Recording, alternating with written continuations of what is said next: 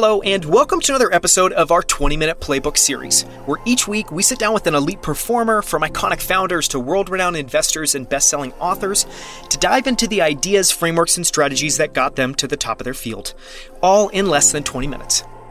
I'm Daniel Scrivner, and on the show today, I'm joined by the one and only Gokul Rajaram. He's a prolific angel investor in over 300 companies and counting, and an executive at DoorDash, which he joined after DoorDash acquired Caviar from Square in 2019. I was fortunate enough to get to work with Gokul at Square, and I am beyond thrilled to have him on the show today.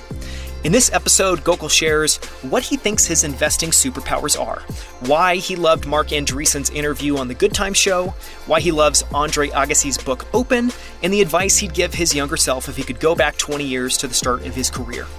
You can find the notes and transcript for this episode at outlieracademy.com slash 105. That's 105. You can follow Gokul on Twitter, which I highly recommend at GokulR. That's G O K U L R.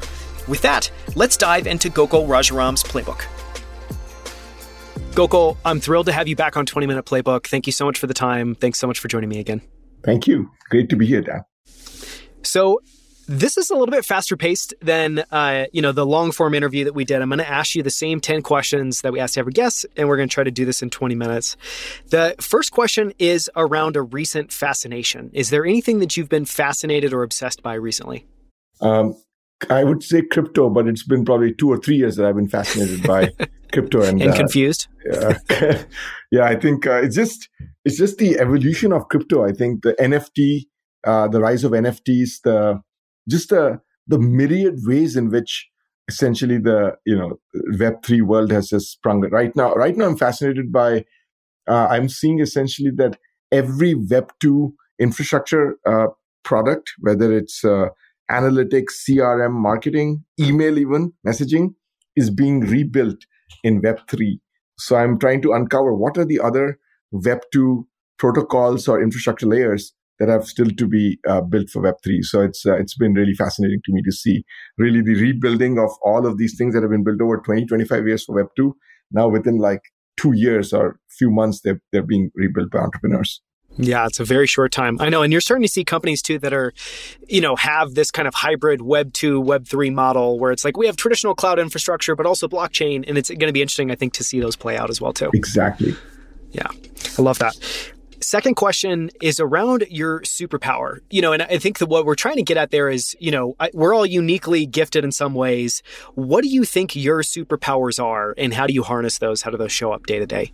Ah, it's a good one. I I don't know. I don't know if I have any, but if if if there is one, I think it is to be able to take almost any, uh, I would say, business problem and be able to find a way forward to solve it. So I think it's problem solving, business problem solving uh, around taking a business outcome and being able to brainstorm a few different ways in which we can have customer behaviors. The other one is really breaking down a problem. I think I never felt that I, when I was an engineer, I given I would be given a very specific problem to solve, and I would solve it. And I really want to learn how to be given a more open-ended problem and figure out what are the ways to solve it versus just doing X. And I trained myself, I think, uh, over several years, so I got better at that, which is taking open-ended problems and putting structure around how to solve them maybe yeah. the best crisp articulation. I think that definitely qualifies as a superpower, and I also love no one's no one's given that answer before, so I, I love that. On the flip side, what do you struggle with? Uh, you know, and this is just this concept that you know, no matter how talented, no matter what we've been able to achieve, we all struggle with some pretty fundamental things. what do you struggle with, and how have you worked around or improved those things over time? Saying no, saying no to people. I want to help people, so when anyone reaches out, my first reaction is to say yes and uh, the problem is there's only X number of hours in the day, X number of days in the week. And so I have started using over the last few months calendar to really prevent me. I literally block off times where I need to do deep work myself. I can't be in one on ones with folks. I can't meet with folks. And I'm also putting guardrails around the number of hours I spend meeting with entrepreneurs or meeting with other folks versus working myself on stuff that matters. Because if, yeah, so I think uh, not saying no, to be honest, has been the source of many incredibly serendipitous discussions, meetings, and and uh, you know great things that have happened. But also leads to incredible amount of uh, stress around time management and and uh, and being able to be productive. Yeah, well said. I, I, identify with that, and I definitely agree. It's a it's a two edged sword. Is there any you know book? Is there anything you read or listened to that helped you get better at that? Like you know, what comes to mind as you talk about saying no is uh, the courage to be disliked, which has been on my reading list for a long time. I haven't read yet. I think it's uh, there was a podcast with Marc Andreessen, uh, which was done on the Good Time Show, I think by Sriram, who's now at and- Andreessen, and uh, I think that really talked about how Marc essentially uses calendaring to completely manage his day. Everything, anything he needs to do is on calendar. So it inspired me. I was doing some soft version of it, but I became much harder core about saying, well, if I have to do something, if I'm doing meetings and they're on calendar, why does almost everything I need to do not be in calendar? So it should be half an hour block or one hour block on calendar if I have to do something. So I've started being much more aggressive about calendaring things and saying, well, you're going to do this now. You've got to eat the frog in the morning. So eight to nine, you've got to write whatever it is you've got to write this memo or document or performance review, whatever the case may be. Yeah, thanks for sharing. Is there? I, I want to talk about habits and routines, and the the way I'm going to frame this up is as I've explored, you know, how people have have incorporated habits and routines. What I found is there's a massive spectrum, and actually, most people I, I don't think are very focused on habits and routines. And so, what I want to try to ask now is kind of scoping it way, way, way down, and just ask the smallest version of the question, which is, what tiny habit or routine has had the biggest positive impact on your life? And this could be at work, at home, any any angle.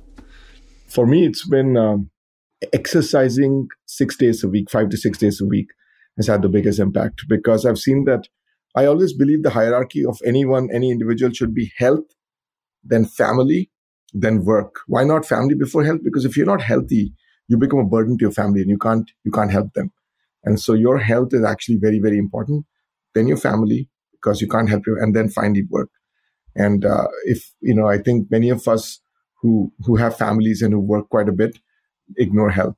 And you re- and you don't realize how much just focusing on your health has a trickle down effect on making you just happier more productive. Even things that are not you don't feel excited about you feel more excited if you're if you're healthy. So being able to just have some kind of exercise five to six days a week on a consistent basis has been the, the most transformative thing i've done. Probably a common thing i'm sure many people have said on your show but for me it's uh, it started when I was it started when I was starting to commute to Square nine years ago, where I realized that my day I would no longer just have a. I live in the South Bay area. I would no longer just have a 15 minute commute. I would have a one hour commute, which means two hours of my day was taken up. 10% of my day was taken up by commute. So I needed to really find time to exercise before before getting into the car. And I started doing that, and that persisted, hopefully, thankfully, over the last nine years. Yeah. I feel like exercise is one of those things counterintuitively too that, you know, a lot of people don't have time for it. And yet what I find is when I make time for it, it actually gives me time back in the day. Because to your point, I'm more productive. I show up just in a better version of myself. Look, you're, it's a date with yourself essentially. And yeah. so give yourself a treat and put, if you can do a one on one with someone else, why can't you one on with yourself? Put a half an hour. Yeah, that's well said. Okay, I want to talk about uh, favorite books. And what I'd be curious is if you find yourself sharing, you know, the same books, the same types of books with founders and investors uh, that you work with, and just if you have any all-time favorites. And this can also be; these don't just have to be business books; it, it can be anything. My favorite books are f- things that are written that are written with a point of view and have more of a storytelling nature to it. Uh, in addition to teaching, they also entertain. And so, the hard thing about hard things, which is Ben Horowitz's book, is probably my all-time favorite book because it just has such a because people remember stories. Uh, that's why I tried to read a few years ago. I, I started to read book summaries, but book summaries take away the stories that underlie the books, and so you don't remember it because you remember the stories and not the not the actual lesson. And so the hard thing about hard things, and then uh, the other one I really like is uh, a book called Open by Andre Agassi, and that book is just he starts talking about how he hates tennis. He truly hates tennis. And having somebody who's one of the greatest ever to play a sport saying he hates the sport and why he hates it was just just incredibly powerful to see how you know how yeah, overdoing something can lead to this love hate. Everyone has a love hate relationship with what they do in some ways. So it's given him so much, yet he he hated it in many ways. He also loved it. I love that you brought up the point about book summaries because you know it, I I similarly have tried those as as I think anyone who's pressed for time, and I think my experience of it, it reminds me of the quote of um, I was listening to an interview with uh, Tony Deden, who's an investor I, I, really like, and he talks about uh, one of his the thing he harps on a lot is you know man's constant search for getting something without expending any effort or any energy, and I feel like that's the perfect definition of book summaries because you're not you know you're not investing in it, you're not really going to get anything. I want to ask uh, about tools now. And, you know, what uh, typically we talk about software tools. I don't see it today, but I know back in, you know, the Square days, you would keep a field notebook in your pocket all the time and just have this notebook that was with you constantly. So I would be curious, do you still have kind of paper and a notebook as a big part of your the tools and the way that you do work and, and you kind of think and write down to-dos? And if there's any software components or any of those worth sharing? I replace because I don't move around as much. I'm mostly in at home and I sometimes go into work uh, rarely. I use my uh, phone and the Notes app as a substitute for that. So I basically update my Notes app on a basically on a constant basis. So I don't use any fancy things. So Notes is a, it's a closest. It looks like the Moleskine thing. You can kind of configure a little bit, and it has check boxes, and I check box after I do it uh, digitally. So it's basically the it's become a proxy for uh, for basically carrying around the book because I always have my phone on me. So I'll quickly jot something down. So basically, I have a note that is the to do for the day. And uh, it's, it's essentially the biggest discipline there has been to cut down the to do to two or three versus to have 10 because you got to like really know what the top top one or two things are that you need to get done today and then for everything else i i use uh, just a different note but but really every day the, the biggest struggle is what are the top one or two things that if you do that you feel you you had a good day made progress. Do you have, you know, as part of your routine doing that the night before? do you try to make, you know, time to do that in the morning? Is there a specific time you do that kind of in the morning when work? I wake up? In the morning when yeah. I wake up, that's one of the first things I do within the first half an hour of waking up. Um, exercise, teeth brush, etc., and then uh, and then basically what's what's what's what's got to be done. And exercise actually plays a good clarifying role because you can get a lot of stuff out and you can think about it and then you're like you're determined and it actually gives you more determination to write down that big thing that you've been maybe dreading i'm going to do it after powered by excess fuel then the rubber meets the road and you have to actually put down the list and start and start checking things off I want to talk about uh, success. And what I want to talk about there is your definition of success and how that's changed over time.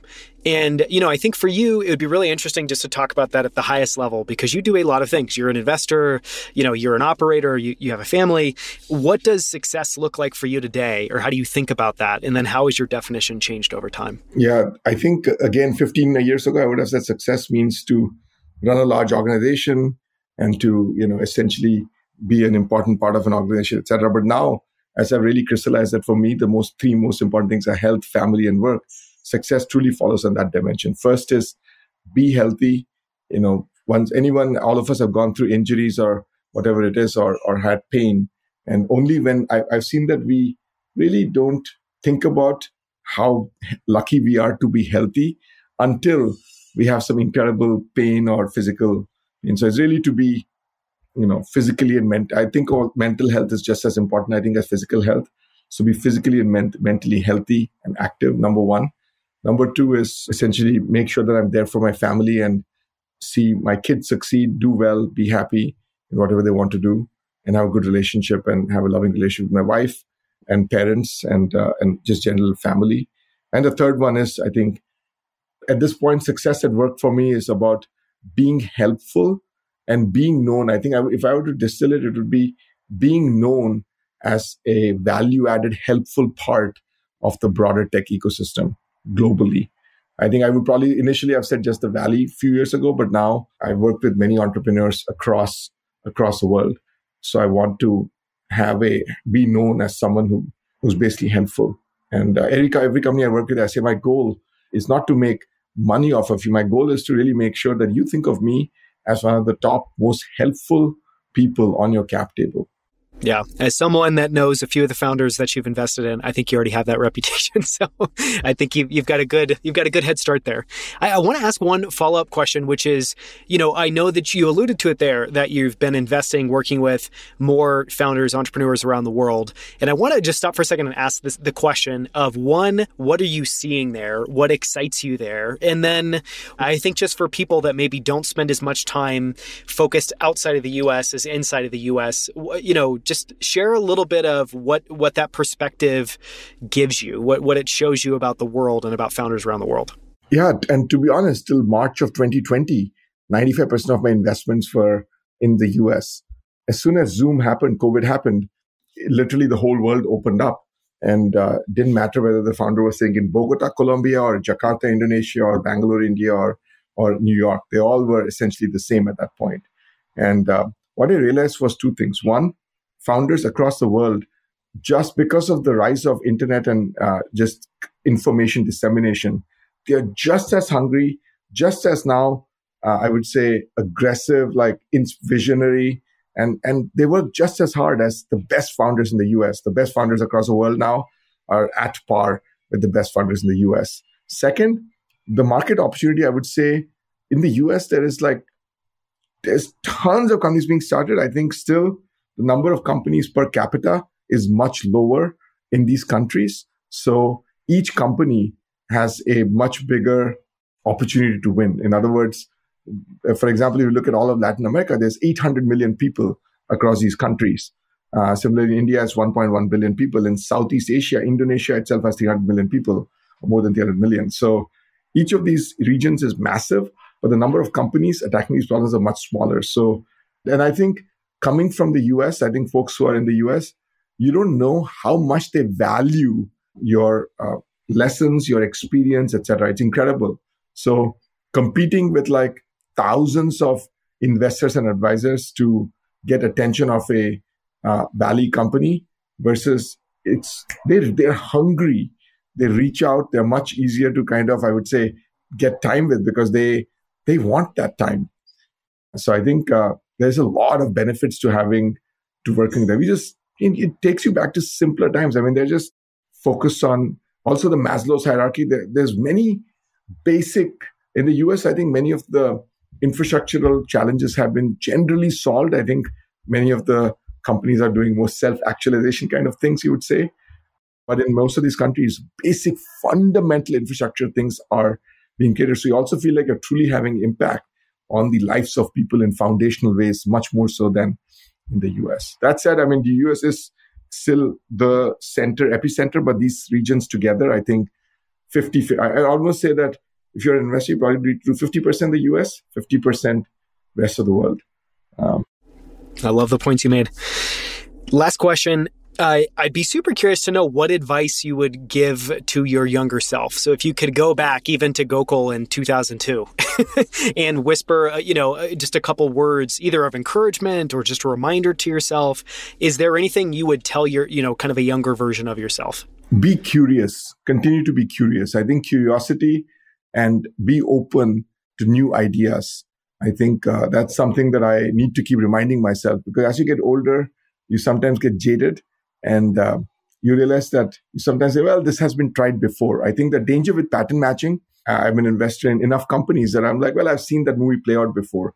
But every time it, it's a different outcome. Jack started a company, Jack and Jim started a company in payments, one of the worst areas to start a company in. Hundreds of collapses, graveyard, created one of the best companies, iconic company. And the same is true for, for something like grocery, where Webvan and Instacart a decade later. And so I think think from first principles, don't be influenced by patterns, use the right lessons, but don't just ignore new ideas or ideas that have been done before just because they've been done before. Look at the entrepreneur. Always be people first. Yeah, so well said. Thank you so much for the time, Gokul. For anyone listening, I highly encourage you to follow Gokul on Twitter. You can find him at Gokul R, G O K U L R. Thanks for the time, Gokul. This meant a Thanks. lot. Thanks again, Daniel. Thank you so much for listening. You can find the show notes and transcript for this episode at outlieracademy.com slash 105. That's 105. For more from Gokul Rajaram, listen to episode 102, where he joins me on our Investor Spotlight series to go deep on how he thinks about product management and his incredibly popular SPADE framework for making transparent decisions as a company. In that interview, we cover what product vision and leadership looks like in action, the difference between product managers and analysts, how his SPADE framework came out of a failed meeting with Sergey Brin, Larry Page, and Eric Schmidt at Google, and his advice for teams, from how to test your hypotheses with no code tools and no engineers, to why small teams win, and why speed is the ultimate competitive advantage for startups. You can now also find all of our interviews on YouTube at youtube.com slash outlier academy. On our channel, you'll find all of our full length interviews as well as our favorite short clips from every episode, including this one. So make sure to subscribe to get notified whenever we share new videos each week on YouTube. Thank you so much for listening. We'll see you right here next week on Outlier Academy.